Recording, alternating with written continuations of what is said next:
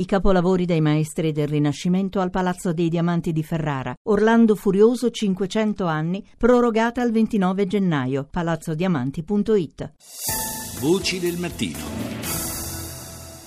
Do il buongiorno alla nostra prossima ospite che è Alessandra Cappelletti, socia fondatrice e membro del consiglio direttivo del Centro Studi sulla Cina Contemporanea. Buongiorno. Buongiorno. Dunque abbiamo sentito anche dai titoli dei media internazionali eh, c'è questa nuova pista relativa all'uomo eh, sospettato di essere il terrorista che ha compiuto la strage nel locale notturno di Istanbul nella notte di Capodanno. La nuova pista eh, è quella secondo cui si tratterebbe eh, forse di un, eh, un uomo originario eh, della, della, Cina, della, di una regione particolare della Cina, cioè lo Xinjiang, nel quale c'è una eh, forte minoranza musulmana, eh, ovvero quella degli uiguri. Eh, è una, eh, una, minoranza della quale ci siamo già occupati in passato eh, perché eh, ci sono stati diversi, diversi, casi anche di attentati compiuti da, dagli uiguri. è una, però un, un eventuale eh, presenza di, di, di, un uiguro in, questa, in, questa grande, in, questo grande network terroristico dell'ISIS eh, rappresenterebbe, credo, una novità. È così? Guardi, in realtà eh, potrebbe diciamo, sembrare una novità a una prima lettura degli avvenimenti, però per chi segue eh, i movimenti e eh, gli sviluppi del, mm, dell'ingresso del fondamentalismo islamico in Xinjiang, Ricordo che il Xinjiang è la regione più grande della Cina, è la regione autonoma uigura del Xinjiang. Ci sono 10 milioni di uiguri che vivono nella regione eh, del nord-ovest cinese. Eh, no, non è in realtà una, una cosa nuova perché eh, si pensa, si tende a pensare che il, appunto, la popolazione uigura per la sua eh, per il fatto che sia localizzata in questa regione abbastanza remota della Cina, in realtà in passato era il cuore dell'Eurasia sulla via della seta, però per motivi politici e geopolitici è una regione per vari secoli isolata. Eh, si tende a pensare che non ci sia eh, diciamo un, un, collegamento gli uiguri, tra gli uiguri e le reti del, più ampie del fondamentalismo islamico. Invece questo, eh, questa ultima, appunto, questa pista di cui lei parla dimostra che di fatto attraverso i membri della diaspora, che sono tanti, mm. sono, sono, vari milioni, e attraverso le nuove tecnologie c'è in realtà una, una, una globalizzazione del, del, diciamo, è una popolazione che è globalizzata come tutte le altre e una parte eh, di questa popolazione, una parte minima, bisogna ricordarlo, risponde a, a una a un richiamo eh, del, del diciamo, globale, quindi eh, non è una cosa nuova perché dal punto di vista politico eh, bisogna dire che la Cina è da, eh, vari anni che denuncia la presenza di eh, fondamentalisti islamici sul suo territorio ma anche in, eh, in Siria e in Iraq e soprattutto gli uiguri che si trovano in Siria accedono al paese attraverso la Turchia. E, che e poi che... È, una, è, una, popolazione di, eh, dal punto di vista anche linguistico di, vicina ai, ai turchi, no?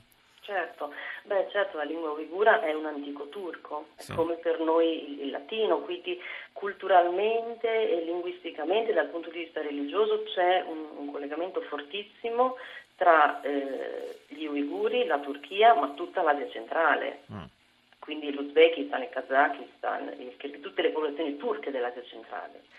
E, e, non solo perché la lingua uigura è fortemente influenzata anche dalle lingue iraniche, quindi anche con il Tagikistan e in parte con, il, con, con l'Iran, con la lingua farsi. Quindi è un, un popolo che ha una storia che ha, che, che, il cui sviluppo ha portato a una lingua estremamente sincretica, a una religione sincretica e anche a ehm, una cultura sincretica che è afferente alla macro area dell'Asia centrale fino alla Turchia. e infatti eh, non, è, non, è, casuale che ci sono una parte di Uiguri è proprio tappanturca, cioè non fa riferimento al, al, alle reti del fondamentalismo islamico ma al panturchismo, quindi sì. c'è, c'è una grossa differenziazione.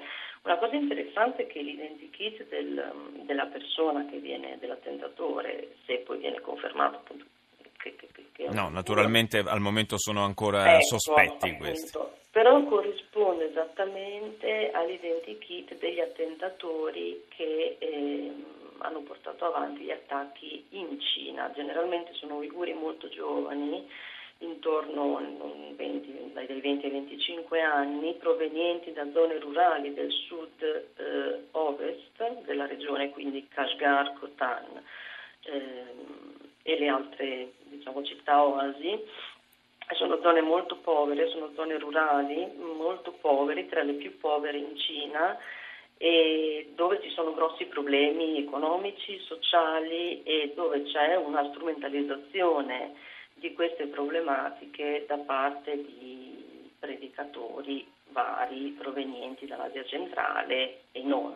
Fra l'altro, fra l'altro c'è un, ormai da eh, decenni un movimento separatista attivo eh, appunto in, nello Xinjiang ed è eh, però da almeno un paio d'anni che non, almeno per quanto è dato sapere, non si registrano attentati da parte degli uiguri in, eh, in patria. Insomma, la, la, Cina in qualche modo sembrerebbe essere riuscita a mettere un freno all'attività di questi gruppi, ma come diceva eh, lei in precedenza, evidentemente ci sono elementi che sono eh, andati all'estero e che si sono uniti poi a movimenti jihadisti.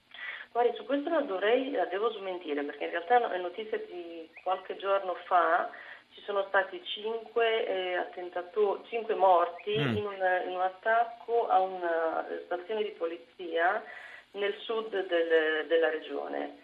È, una, è, stato riportato dai media cinesi e ripreso da alcuni media internazionali nella zona di Seher.